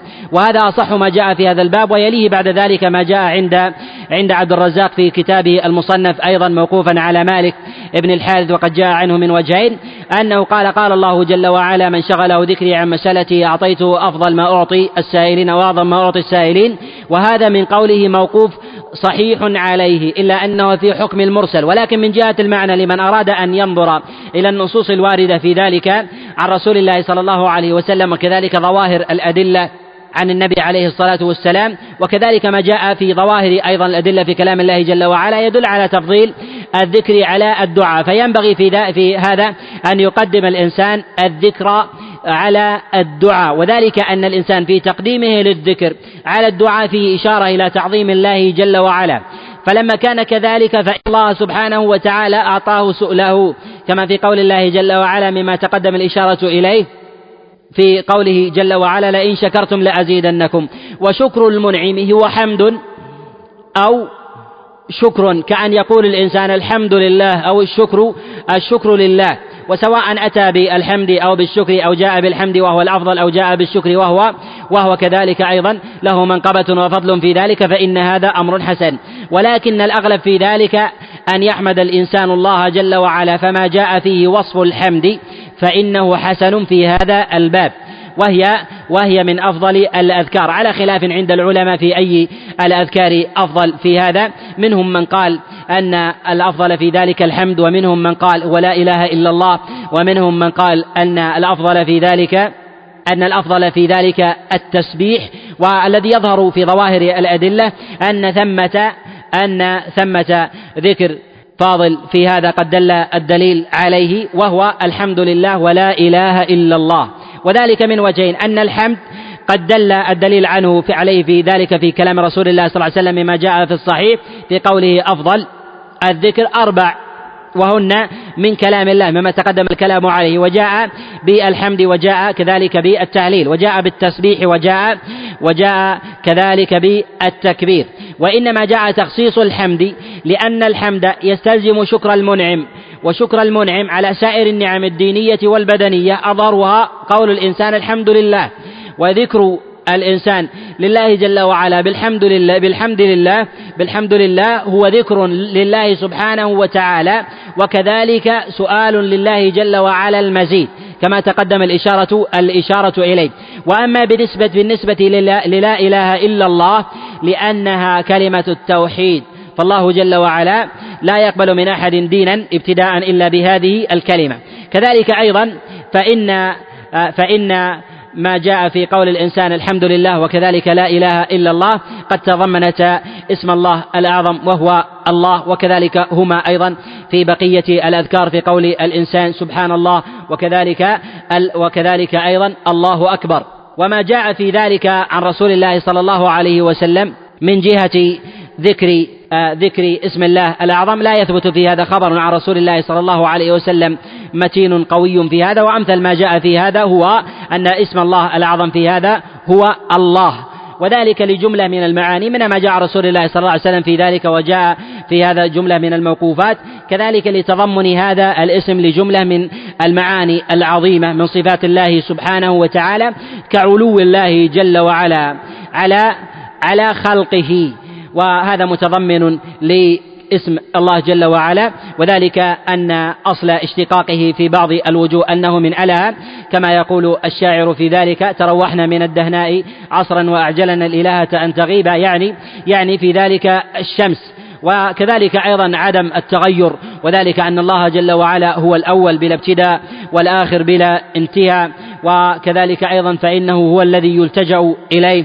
كذلك فإن الله سبحانه وتعالى هو الذي لا تغيره الحوادث وهذا له أصل من جهة العرب في اشتقاق في اشتقاق ذلك من كلمة من من اسم الله جل وعلا. الله كقول الشاعر ألهت إليكم في أمور تنوبني فألفيتكم منها كراما أماجدا. يعني التجأت التجأت إليكم من هذه الضراء التي التي أصابتنا. كذلك من طول المكث وعدم التغير مشتقة من هذا المعنى. فالله جل وعلا هو الأول بلا ابتداء ولا تغيره الحوادث. وكذلك كل يوم هو في شأن جل وعلا وسبحانه وتقدس في هذا. ولهذا يقول الشاعر ألهنا بدار لا تبين رسومها كأن بقاياها وشام على اليد. يعني بقينا بقينا عليها. وكذلك أيضا من جهة احتجاب الله جل وعلا عن عباده وعدم رؤيته لهم في هذه الدنيا وإنما يتجلى الله جل وعلا لعباده في الآخرة. ولهذا يقول الشاعر العربي لاهت فما عرفت يوما بخارجة يا ليتها برزت. يا ليتها برزت حتى حتى رأيناها. يعني أنها احتجبت عن رؤيتنا فيتمنى رؤيتها. كذلك فإن من من من من أصول اشتقاق اسم الله جل وعلا الأعظم هو الله. يقال لاها بمعنى احتجب عن عباده. فالعباد لا يحيطون بالله سبحانه وتعالى علما. كذلك لا تدركه الأبصار والله جل وعلا يكشف الحجب والستر بينه وبين عباده يوم القيامة كما كما جاء في الصحيحين وغيرهما من حديث جرير جرير جرير بن عبد الله وغيره عن رسول الله صلى الله عليه وسلم وهذا أيضا ظاهر في جملة من الأدلة من كلام الله من كلام الله جل وعلا. الأذكار الواردة عن رسول الله صلى الله عليه وسلم التي ينبغي للمرء أن يكون على معرفة وإحاطة فيها. نذكر ما جاء مما صح عن رسول الله صلى الله عليه وسلم وما فيه علة يسيرة وما فيه علة قادحة في ذلك فإن في الأغلب أننا أننا لا نذكره. من ذلك ما رواه البخاري من حديث شداد بن أوس أن رسول الله صلى الله عليه وسلم كان يقول من قال إذا أصبح اللهم أنت ربي لا إله إلا أنت خلقتني وأنا عبدك وأنا على عهدك ووعدك ما استطعت إلى آخر الخبر. من قالها إذا أصبح وهو موقن بها فمات من يومه دخل الجنة. ومن قالها إذا أمسى فمات من ليلته وهو موقن بها وهو موقن بها دخل دخل الجنة. وهذا وهذا في الصحيح. وما جاء عن رسول الله صلى الله عليه وسلم من تقييده بهذا بأذكار الصباح والمساء من قالها إذا إذا أصبح. في قوله عليه الصلاة والسلام إذا أصبح. التقييد بقوله إذا أصبح هل يذكرها الإنسان قبل دخول الصباح أو بعد دخول الصباح؟ بعض العلماء قال أن ما جاء من هذا التقييد أنه لا حرج على الإنسان أن يذكرها على سبيل الاحتياط والاحتراز قبيل دخول قبيل دخول الصباح وكذلك المساء. قالوا وذلك أن الله سبحانه وتعالى حث على الاستعاذة قبل قراءة القرآن. إذا قرأت القرآن فاستعذ بالله. وذلك أنه قبل شراعة قبل أن يشرع بالقراءة. كذلك أيضا قبل دخوله قبل دخول الصباح والمساء على سبيل الاحتياط. منهم من قال بهذا الأمر ولكن يقال أن هذا النص المجمل الذي جاء عن رسول الله صلى الله عليه وسلم هو كذلك أيضا جاء مفسرا عنه عليه الصلاة والسلام كما جاء كما جاء في الصحيح من حديث جابر بن عبد الله وكذلك أيضا جاء آه، روي عن رسول الله صلى الله عليه وسلم من حديث آه، من حديث أنس بن مالك عليه رضوان الله تعالى وغيره. كذلك أيضا ما جاء في الصحيحين وغيرهما من حديث مالك عن سمي عن أبي صالح عن أبي هريرة أن رسول الله صلى الله عليه وسلم قال من قال لا إله إلا الله وحده لا شريك له له الملك وله الحمد وهو على كل شيء قدير. في يومه مئة مرة لم يأتي أحد بأفضل مما جاء به إلا رجل جاء بمثل ما جاء به أو زاد أو زاد عليه. وهذا مقيد بما جاء رسول الله صلى الله عليه وسلم باليوم. واليوم هنا شامل للصباح شامل للصباح والمساء. فإذا جاء الإنسان بذلك جاء الإنسان بذلك الذكر عن رسول الله صلى الله عليه وسلم من الصباح أو جاء به المساء أو جاء به بينهما فإنه يأتيه الأجر في ذلك. والأجر المترتب على هذا ما جاء عن رسول الله صلى الله عليه وسلم أن الله كتب أن الله جاء أعتق له بذلك عشر رقاب من ولد إسماعيل وكتب له مئة حسنة وحط عنه مئة سيئة ولم يأتي أحد بأفضل مما جاء به إلا رجل جاء بمثل ما جاء به أو زاد أو زاد على ذلك. وفي هذا جملة من المسائل أن ما جاء رسول الله صلى الله عليه وسلم من من بيان مقادير فضل الأذكار أنها على نوعين. منها ما جاءت ما جاء فيها أنها حروز ومنها ما جاء أنها أنها هبات للإنسان والهبات على أنواع. منها ما هو رزق يؤتاه الإنسان بعاجل أمره وآجله من أنه يكت إذا إذا ذكر الله جل وعلا أعظم الله جل وعلا له الأجر بذكره لله سبحانه وتعالى ذلك. كما كما في هذا الحديث كتب الله جل وعلا له بذلك مئة حسنة وحط عنه مئة سيئة. مقدار الحسنة ومقدار السيئة الله أعلم الله أعلم بذلك. و أما بالنسبة للتهليل وقول لا إله إلا الله وحده لا شريك له له الملك وله الحمد وهو على كل شيء قدير عشرا في الصباح والمساء فقد جاء في ذلك بعض الأخبار عن رسول الله صلى الله عليه وسلم وفيها وفيها كلام. قد جاء من حديث معاذ بن عبد الله عن أبيه كما رواه الإمام أحمد وكذلك جاء عند الترمذي وعند أبي داود من حديث معاذ بن عبد الله عن أبيه. عن رسول الله صلى الله عليه وسلم. وجاء عن رسول الله صلى الله عليه وسلم أيضا وهو الأشهر في هذا من حديث شهر بن حوشب وقد رواه الإمام أحمد وأبو داود من حديث شهر بن حوشب عن عبد الرحمن بن غنم عن أبي ذر وقد اضطرب فيه شهر بن حوشب وقد تكلم فيه الأئمة وإن كان قد وثقه الإمام أحمد وكذلك يحيى بن معين قد تكلم فيه غير واحد بأنه يروي المنكرات ولينه الإمام النسائي عليه رحمة الله تعالى فقال ليس بالقوي. وذلك أنه قد اضطرب في إسناده في روايته لهذا الخبر من وجوه متعددة. تارة يرويه هشام بن حوشب عن عبد الرحمن بن غنم عن أبي هريرة وتارة يرويه عن عبد الرحمن بن غنم عن أبي أمامة وتارة يرويه عن عبد الرحمن بن غنم عن معاذ بن جبل وتارة يرويه عن عبد الرحمن بن غن عن أبي أمامة وتارة يرويه عن عبادة وكلها معلولة بتفرد شهر بن حوشب في ذلك. وهو قول لا إله إلا الله وحده لا شريك له له الملك وله الحمد وهو على كل شيء قدير. في بعد صلاة الفجر وبعد وبعد صلاة المغرب. ولكن قد جاء في الصحيح أن الإنسان يقول لا إله إلا الله وحده لا شريك له له الملك وله الحمد وهو على كل شيء قدير من غير تقييد بالصباح ولا ولا بالمساء. وإذا ذكرها الإنسان فقد حسن هذا الخبر غير واحد من العلماء بذكر لا إله إلا الله وحده لا شريك له له الملك وله الحمد وهو على كل شيء قدير بعد طلوع الصبح وكذلك أيضا بعد بعد غروب أو بعد المساء. فإن الإنسان يذكرها حسن هذا الخبر بعض العلماء. وأما ما جاء بعد صلاة الفجر وبعد صلاة المغرب فإن هذا لا يثبت لا يثبت عن رسول الله صلى الله عليه وسلم. كذلك أيضا ما جاء عن رسول الله صلى الله عليه وسلم من قول سبحان الله وبحمده مئة مرة إذا أصبح وإذا أمسى. هذا قد رواه الإمام مسلم من حديث أبي هريرة أن الإنسان يقول سبحان الله وبحمده مئة مرة إذا أصبح وإذا وإذا أمسى. وهذا على التقييد على التقييد السابق. كذلك ما جاء في الصحيح من حديث عبد الله بن مسعود عليه رضوان الله تعالى أن رسول الله صلى الله عليه وسلم كان إذا أصبح قال أصبحنا وأصبح الملك لله ولا إله إلا الله وحده لا شريك له له الملك وله الحمد وهو على كل شيء قدير. اللهم إني أسألك خير هذا اليوم وخير ما فيه وأعوذ بك من شره وشر ما فيه. اللهم إني أعوذ بك من الكسل وسوء الكبر. اللهم إني أعوذ بك من عذاب عذاب بالقبر وعذاب بالنار. وهذا الخبر في الصحيح. فإن الإنسان يذكره إذا إذا أصبح وإذا وإذا أمسى.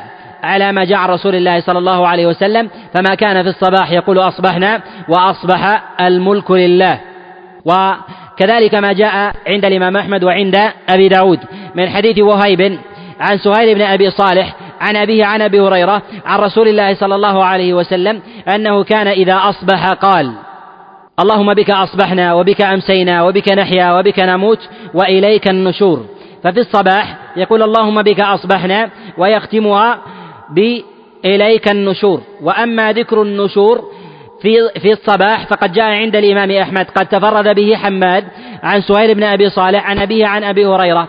قال اللهم بك أصبحنا وبك أمسينا وبك نحيا وبك نموت وإليك المصير وهي غير محفوظة. والصواب في ذلك ما رواه ما رواه وهيب. عن سهيل بن أبي صالح عن أبيه عن أبي هريرة عن رسول الله صلى الله عليه وسلم أنه كان يقول إذا أصبح اللهم بك أصبحنا وبك أمسينا وبك نحيا وبك نموت وإليك وإليك النشور. وإذا وإذا أمسى قال اللهم بك أمسينا وبك أصبحنا وبك نحيا وبك نموت وإليك المصير. فتكون المصير في فتكون المصير في المساء ويكون كذلك النشور في الصباح. وأما بالنسبة للاستعاذة أن يستعيذ الإنسان في الصباح والمساء فهذا قد جاء عند الإمام أحمد وكذلك عند الترمذي من حديث عبد الرحمن ابن أبي الزناد عن أبيه عن أبان ابن عثمان عن أبيه أن رسول الله صلى الله عليه وسلم كان يقول إذا أصبح وإذا أمسى بسم الله الذي لا يضر مع اسمه شيء في الأرض ولا في السماء وهو السميع العليم ويقول ذلك أيضا ويقول ذلك إذا إذا أمسى. هذا يقوله الإنسان إذا أصبح وإذا وإذا أمسى. أما بالنسبة لأعوذ بكلمات الله التامات من شر ما خلق فإن الإنسان لا يقولها إلا إلا ليلا إلا ليلا إذا إذا أمسى. وذلك لما جاء في الصحيح من حديث أبي هريرة أن رجلا جاء إلى رسول الله صلى الله عليه وسلم قال لو رأيتني لو رأيتني وقد لدغت البارحة. فقال رسول الله صلى الله عليه وسلم لو قلت أعوذ بكلمات الله التامات من شر ما خلق لم يضرك لم يضرك شيء. وهذا من رسول الله صلى الله عليه وسلم.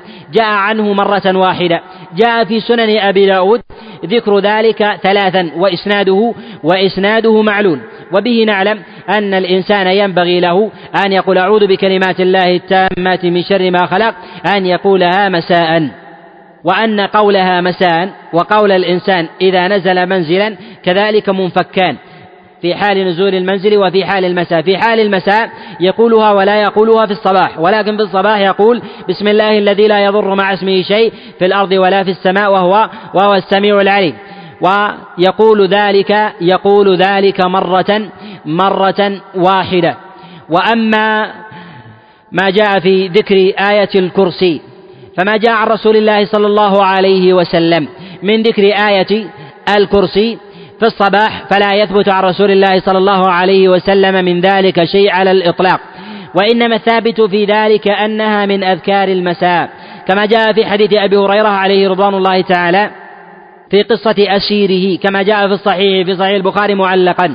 أسيره الذي أسره حينما كان قائما على الزكاة وكان الشيطان يريد أن يأخذ منها فعلمه أنه إذا قرأ آية الكرسي ما زال عليه من الله من الله حارسا حتى يصبح. فقال رسول الله صلى الله عليه وسلم لما أخبره بذلك ما في الخبر الطويل قال صدقك وهو كذوب. وجاء هذا أيضا في حديث أبي بن كعب أنه في الصباح والمساء والصواب في ذلك أنه أنه في ذكر في ذكر الصباح في ذكر المساء فقط وأنه في الصباح في الصباح لا يثبت عن رسول الله عن رسول الله صلى الله عليه وسلم. وأما ما جاء من ذكر الإنسان لقل هو الله أحد والمعوذات فهذا قد جاء عن رسول الله صلى الله عليه وسلم من حديث كما رواه الترمذي وكذلك الإمام أحمد والنسائي وابن السني وغيرهم من حديث معاذ ابن عبد الله تارة يرويه عن أبيه وتارة عن يرويه عن أبيه عن عقبة وتارة يرويه عن عقبة مباشرة وقد اضطرب اضطرب في ذلك يرويه أسيد عن معاذ ابن عبد الله عن أبيه كما رواه الترمذي أنه قال افتقدنا رسول الله صلى الله عليه وسلم في ظلمة وفي ريح شديد فقال لي رسول الله صلى الله عليه وسلم قل. فقلت ما أقول؟ قال قل. قل هو الله أحد حتى ختمها. قل أعوذ برب الفلق حتى ختمها. قل أعوذ برب الناس حتى ختمها. قلها إذا أمسيت وإذا أصبحت تكفيك. وهذا الخبر قد اضطرب في إسناده. يرويه أسيد عن معاذ بن عبد الله عن أبيه وتبعه على ذلك زيد بن أسلم عن معاذ بن عبد الله عن أبيه. وخولف في ذلك يرويه عبد يرويه عبد الله بن سليمان عن معاذ بن عبد الله عن أبيه. ورواه خالد بن مخلد عن عبد الله بن سليمان عن معاذ بن عبد الله عن أبيه. ويرويه عبد العزيز الدراوردي عن ابن سليمان عن معاذ بن عبد الله عن أبيه. عن عقبة بن عامر وتارة يجعلها من حديث عقبة بن عامر عن رسول الله صلى الله عليه وسلم. وقال بعض العلماء أن إن الخبر محفوظ من كلا الوجهين وهو محتمل. وأما ما جاء عن رسول الله صلى الله عليه وسلم من قراءة سورة الإخلاص مع المعوذتين بعد صلاة الفجر وبعد صلاة المغرب فإن فإنه لا يثبت في ذلك خبر. وهما مع قل هو الله أحد من أذكار من أذكار الصباح الصباح والمساء. وأما ما تقدم الإشارة إليه من ذكر آية الكرسي في أذكار المساء هذا لا ينافي من ذكرها دبر كل صلاة كما جاء عن رسول الله صلى الله عليه وسلم وليس هذا داخل في بابنا وذلك أننا نتكلم عن أذكار طرفي النهار لا في أذكار لا في أذكار أدبار الصلوات وذلك أنه جاء في خبر قد حسنه بعض العلماء وهو محتمل التحسين. أن من قرأ آية الكرسي دبر كل صلاة لم يمنعه من دخول من دخول الجنة إلا إلا الموت. وأن الإنسان في ذلك ينبغي أن يحرص على ذلك لاحتمال التحسين وليس هو بشديد الضعف عند من قال بضعفه. فقد قال بغرابته وتفرده غير واحد من العلماء كالدار قطني عليه رحمة الله وكذلك أيضا وكذلك أيضا أبو الفرج ابن الجوزي وغيرهم. وبه نعلم أنه أن الإنسان إذا حرص عليه أدبار الصلوات فإن الدليل دل على ذلك في أذكار في ذكر آية الكرسي أدبار الصلوات. أما ذكرها أما ذكر قل هو الله أحد والمعوذتين أدبار الصلوات أو بعد صلاة الفجر وبعد صلاة المغرب أن الإنسان لا يخلو في هذا من حالين إذا أراد أن يجعلها من أذكار صلاة الفجر وصلاة المغرب فإنه يقال لا يصح في ذلك خبر. أما إذا كان يريد أن يجعلها باعتبار مناسبة الوقت فيجعلها في هذا الموضع بعد صلاة الفجر وبعد صلاة المغرب فنقول أنه لا حرج في ذلك شريطة. شريطة أن يجعل الإنسان ذلك بعد أذكار الصلاة ألا يبادر فيها. بمعنى أن الإنسان إذا سلم من الصلاة قال أستغفر الله أستغفر الله أستغفر الله اللهم أنت السلام ومنك السلام إلى آخر ذلك بعد تهليل وتسبيح بما جاء رسول الله صلى الله عليه وسلم ثلاثا وثلاثين وتحميده ثلاثا وثلاثين وتكبيره ثلاثا وثلاثين. وقول لا إله أو قول الله أكبر أربع وثلاثون على ما جاء رسول الله صلى الله عليه وسلم في الصور التي جاءت عن النبي عليه الصلاة والسلام في ذلك مما مما ذكرها لا يدخل لا يدخل في بابنا. ثم بعد ذلك يأتي بالأذكار التي جاءت عن رسول الله صلى الله عليه وسلم في هذا في هذا الباب. و أما ما جاء عن رسول الله صلى الله عليه وسلم من قول رضيت بالله ربا وبالإسلام دينا وبمحمد صلى الله عليه وسلم نبيا. فهذا قد جاء عن رسول الله صلى الله عليه وسلم في الصحيح من حديث أبي سعيد الخدري على سبيل الخبر لا على سبيل القول. جاء في صحيح الإمام مسلم من حديث أبي سعيد الخدري أن رسول الله صلى الله عليه وسلم قال من رضي بالله ربا وبالإسلام دينا وبمحمد صلى الله عليه وسلم نبيا وجبت له الجنة. جاء هذا على سبيل على سبيل الخبر. وهل هذا يلزم من ذلك الذكر أم لا؟ يقال أن الإنسان لا حرج عليه أن يجعله ذكرا. ويؤكد هذا ما جاء في المسند وكذلك في السنن. من حديث أبي سلام عن خادم رسول الله صلى الله عليه وسلم أن النبي عليه الصلاة والسلام قال من قال رضيت بالله ربا وبالإسلام دينا وبمحمد صلى الله عليه وسلم نبيا ثلاثا وجبت له وجبت له الجنة. وجاء هذا أيضا عند أبي داود من حديث من حديث أبي سعيد. ولكن الصواب في حديث أبي سعيد هو الإخبار لا القول. وما جاء في حديث خادم رسول الله صلى الله عليه وسلم فإن المراد بذلك هو هو القول وعليه نفرق بين بين الأمرين. أن الإنسان فيما جاء في حديث أبي سعيد الخدري أن من رضي بالله ربا وبالإسلام دينا وبمحمد صلى الله عليه وسلم هو اليقين الذي ينبغي للإنسان أن يصاحبه ذلك على سبيل على سبيل الاستدامة وأن لا يضعف قلب الإنسان قلب الإنسان في ذلك فإذا ضعف يقينه في ذلك وقل الرضا في قلبه أثمر ضعفا في العمل. ونعلم أن يقين القلب هو أعظم هو أعظم من قول من قول اللسان. وإذا اجتمع يقين القلب مع قول اللسان وصل الإنسان إلى إلى مرتبة إلى مرتبة عظيمة في ذلك. ومن أذكار الصباح والمساء ما رواه الإمام أحمد وكذلك رواه الترمذي في كتابه السنن من حديث زيد ابن الحباب عن عثمان ابن موهب عن أنس بن مالك أن رسول الله صلى الله عليه وسلم قال لفاطمة ما يمنعك أن تقولي إذا أصبحت وإذا أمسيت يا حي يا قيوم برحمتك أستغيث أصلح لي شأني كله ولا تكلني إلى نفسي طرفة عين.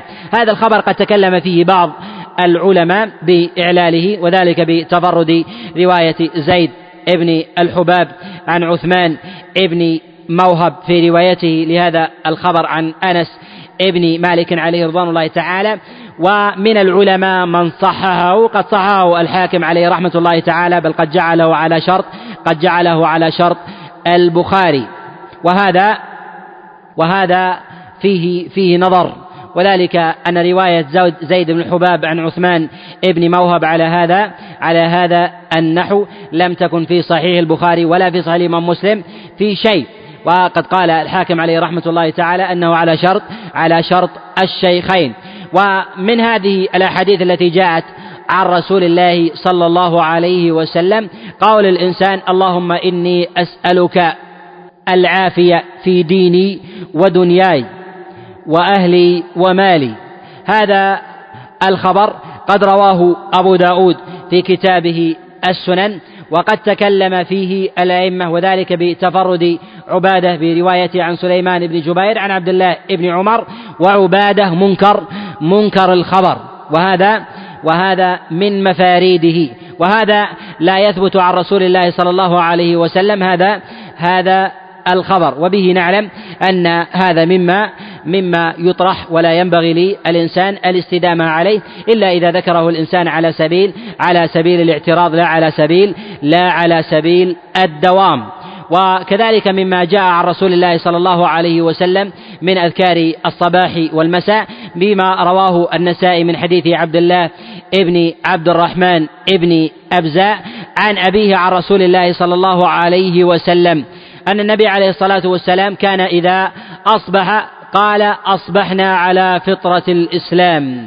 إلى آخر الخبر وهذا قد تكلم فيه غير واحد من العلماء ولا بأس ولا بأس بإسناده على طريقة بعض الأئمة من المحدثين ولا حرج على الإنسان أن يداوم أن يداوم عليه أن يداوم عليه في ذلك.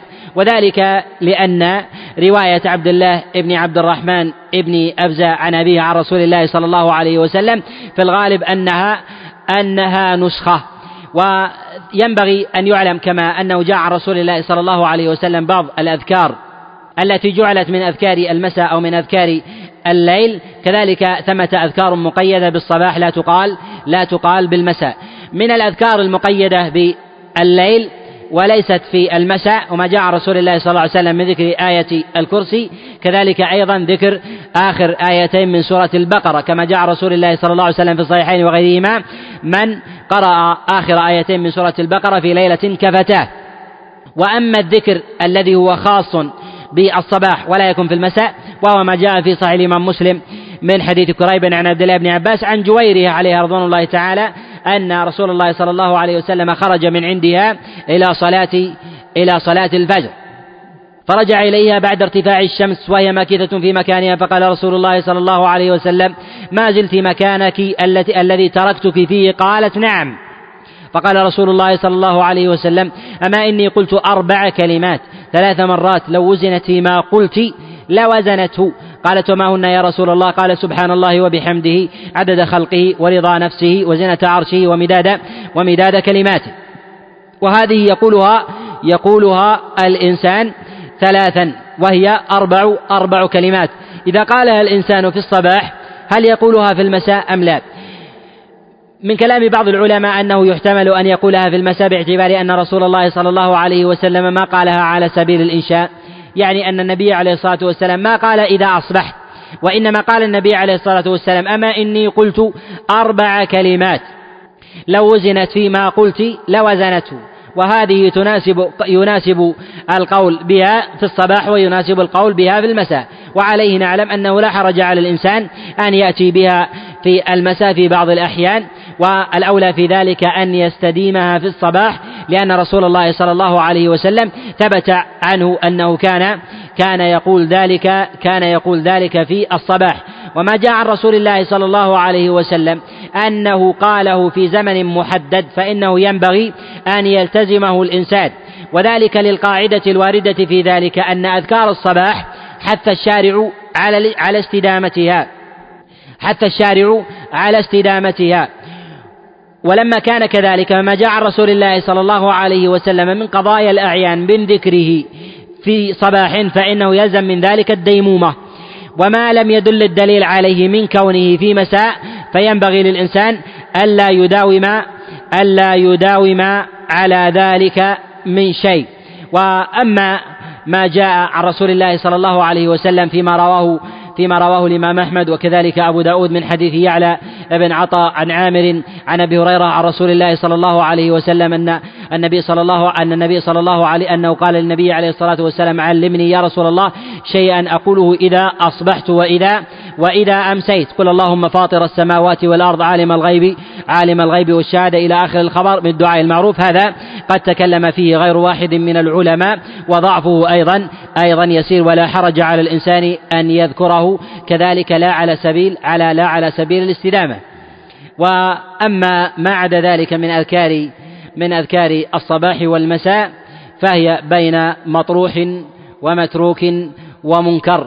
أن يذكره الإنسان على سبيل الاعتراض فحسن أما على سبيل المداومة في ذلك فإن هذا لا يشرع. وكثير من الناس يداوم على بعض الأذكار التي تكون في عداد المطروح والمنكر والصحيح من ذلك الثابت عن رسول الله صلى الله عليه وسلم هو الأولى الذي ينبغي أن يلتزمه الإنسان. وبهذا القدر نكتفي ونجيب على ما ورد من الأسئلة عن عن الإخوة هنا في هذا مما يتعلق بهذا الباب. وما لا يتعلق بهذا الباب فنؤجله إلى مناسبة أخرى بإذن الله. يقول ما صحة حديث اللهم إني أسألك علما نافعا وعملا متقبلا ورزقا طيبا. الحديث قد رواه الترمذي من حديث عبد الله بن عمر عليه رضوان الله تعالى وهو معلول لا يصح. والقاعدة أن ما لم نذكره في هذه المحاضرة فهو معلول بين مطروح أو منكر أو مردود والأولى عدم المداومة عليه. فإذا ذكره الإنسان على سبيل المراوحة بين وقت وآخر فإن هذا فإن هذا حسن. يقول أيهما أفضل الاستغفار بعد الصلاة ثلاثا أو يستغفر أكثر من ذلك؟ يلتزم بالاستغفار ثلاثا ولا يزيد عن ذلك. وأما إذا قضى أذكار الصلوات بعد ذلك يزيد ما شاء. بعد ذلك يزيد ما شاء. لأن الاستغفار من قول الإنسان استغفر الله استغفر الله استغفر الله استغفر الله. لا حد لذلك. وقد كان النبي عليه الصلاة والسلام يستغفر في المجلس الواحد يعد له أصحابه كما في الصحيح في المجلس الواحد من التسبيح أو سبعين. وهذا من الأمور الحسنة. لكن في مثل هذا يستغفر ثلاثا كما جاء في الصحيح في حديث ثوبان عليه رضوان الله تعالى. يقول ذكر أذكار الصباح والمساء على غير طهر. ينبغي أن يكون أن يكون الذكر على طهارة. ولهذا قد جاء في الصحيح رسول الله صلى الله عليه وسلم كما في حديث أبي الجهم في قول النبي عليه الصلاة والسلام إني كرهت أن أذكر الله على غير على غير طهر.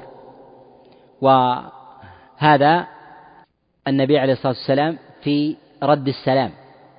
فكيف في الذكر المحض؟ فينبغي الإنسان أن يحرص على ذكر الله جل وعلا على طهارة فإن هذا هو الحسن وإذا لم يستطع فلا حرج عليه في ذلك.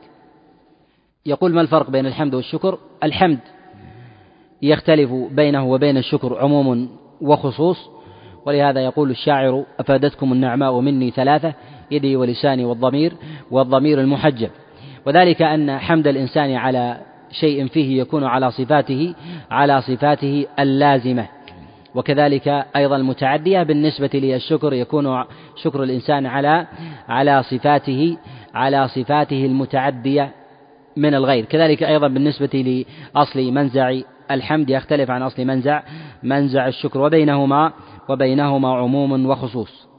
يقول ما صحة حديث الخروج من المنزل؟ فيه انقطاع وذلك بين بين عامر الشعبي وأم سلمة وجاء عن أنس بن مالك عليه رضوان الله تعالى أيضا في هذا الباب وفيه ضعف ولا حرج على الإنسان أن يذكره باعتبار أن الضعف يسير في ذلك. بالنسبة للصغير يعلم الأذكار كالكبير فيذكرها بنفسه فإذا لم يستطع الذكر فإنه يحصن. وفرق بين التحصين والرقية. التحصين من غير نفس والرقية بنفس ويخلط كثير من العامة بين هذا بين وهذا وهذا. فثمة تحصين وثمة دعاء وثمة رقية. الدعاء للإنسان أن يتوجه الإنسان الله عز وجل من غير استحضار تحصيل الإنسان. وإنما أن يؤتي الله جل وعلا الإنسان مضمون هذا الدعاء. وأما التحصين فيفتقر إلى دليل ثابت بخلاف الدعاء. الدعاء لا حرج على الإنسان أن يدعو لابنه بجوامع الدعاء وبالصيغ المتنوعة لا حرج عليه لا حرج عليه في ذلك. أما بالنسبة للتحصين فينبغي أن يكون على دليل كما كان النبي عليه الصلاة والسلام يعوذ الحسن والحسين عليهما رضوان الله. وأما بالنسبة للرقية فالرقية هي ذكر الله جل وعلا مع مع نفس وفرق بين بين الثلاثة. يقول هنا ما أفضل كتاب في الأذكار.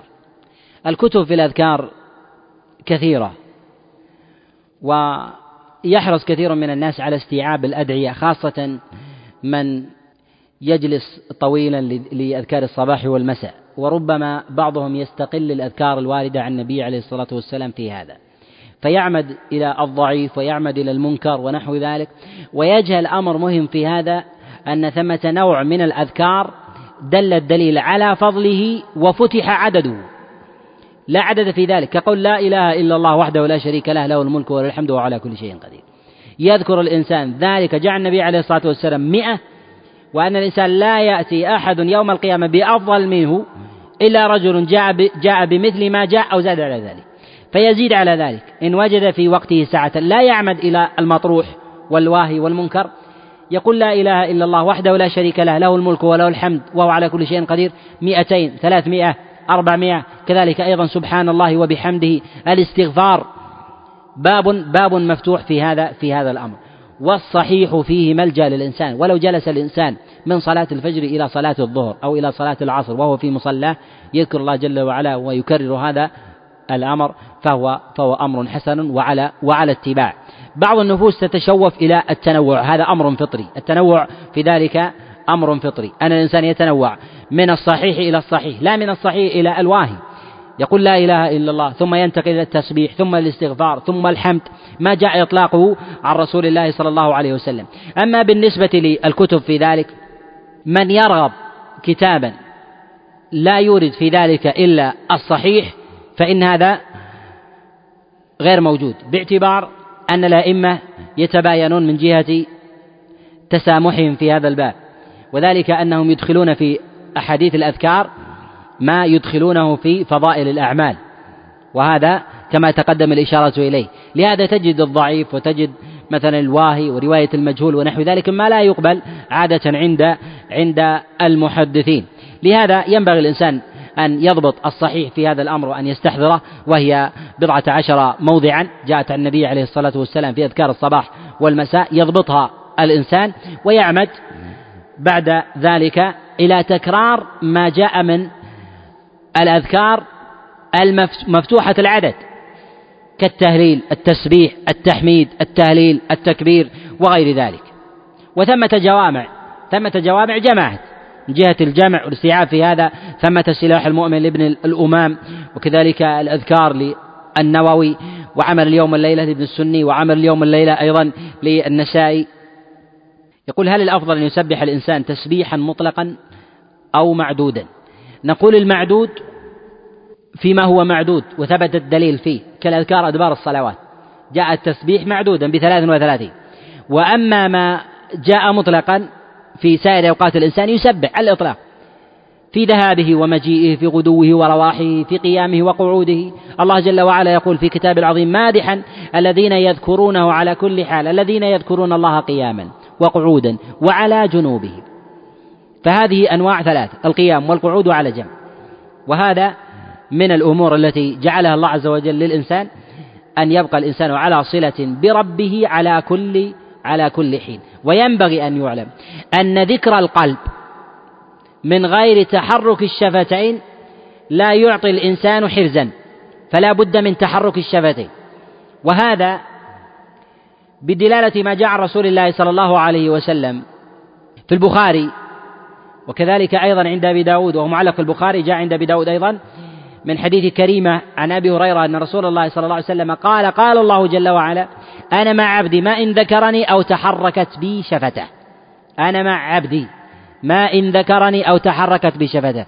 الذكر القلبي يعطي الإنسان اليقين والدنو والطمأنينة ونحو ذلك لكن الحرز والثواب لا يؤتى إلا لمن تلفظ إلا لمن تلفظ بذكر الله جل وعلا بشفتيه.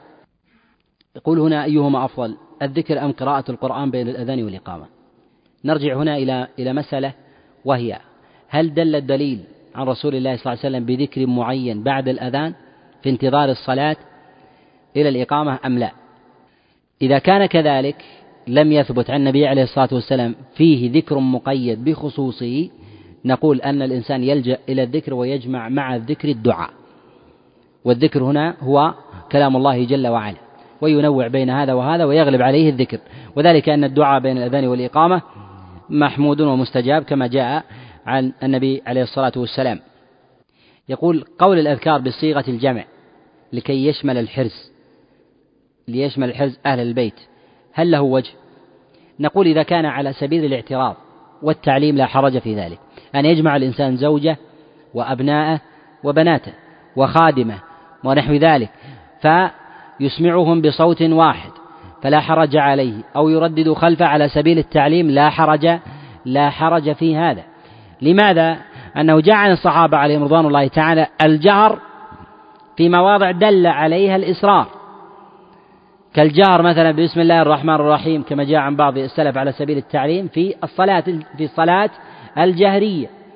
وبسم الله محلها الإسراف. كذلك أيضا القراءة في صلاة الجنازة. كما جاء عن بعض السلف على سبيل التعليم ولما انتشر العلم في الناس وانتشرت الكتب والصحف وسهلت آه، مسائل التلقي وقلت الأمية في الناس كان الناس يعمدون إلى الكتب ويرشدون ويرشدون إليه. ولكن إذا كان على سبيل الاعتراض في التعليم في البيت أو في المساجد جماعة فلا حرج في هذا لا على سبيل الدوام. كما كان النبي عليه الصلاة والسلام في الصحيح في الصحيحين وغيرهما في حديث عبد الله بن عباس لما بات عند خالته ميمونة. قام به الليل جماعة ويظهر من ذلك التعليم والسنة في قيام الليل على سبيل الدوام الانفراد لا أن يكون جماعة. وإذا جاء جماعة على سبيل الأحيان فهو حسن ولا حرج في ذلك كما جاء النبي عليه الصلاة والسلام في حديث عبد الله بن عباس وغيره أيضا. أسأل الله جل وعلا أن يجعلني وإياكم من الموفقين المسددين وأن يأخذ بي وبكم منهجا قويما وصراطا مستقيما إنه ولي ذلك والقادر عليه صلى الله وسلم وبارك على نبينا محمد.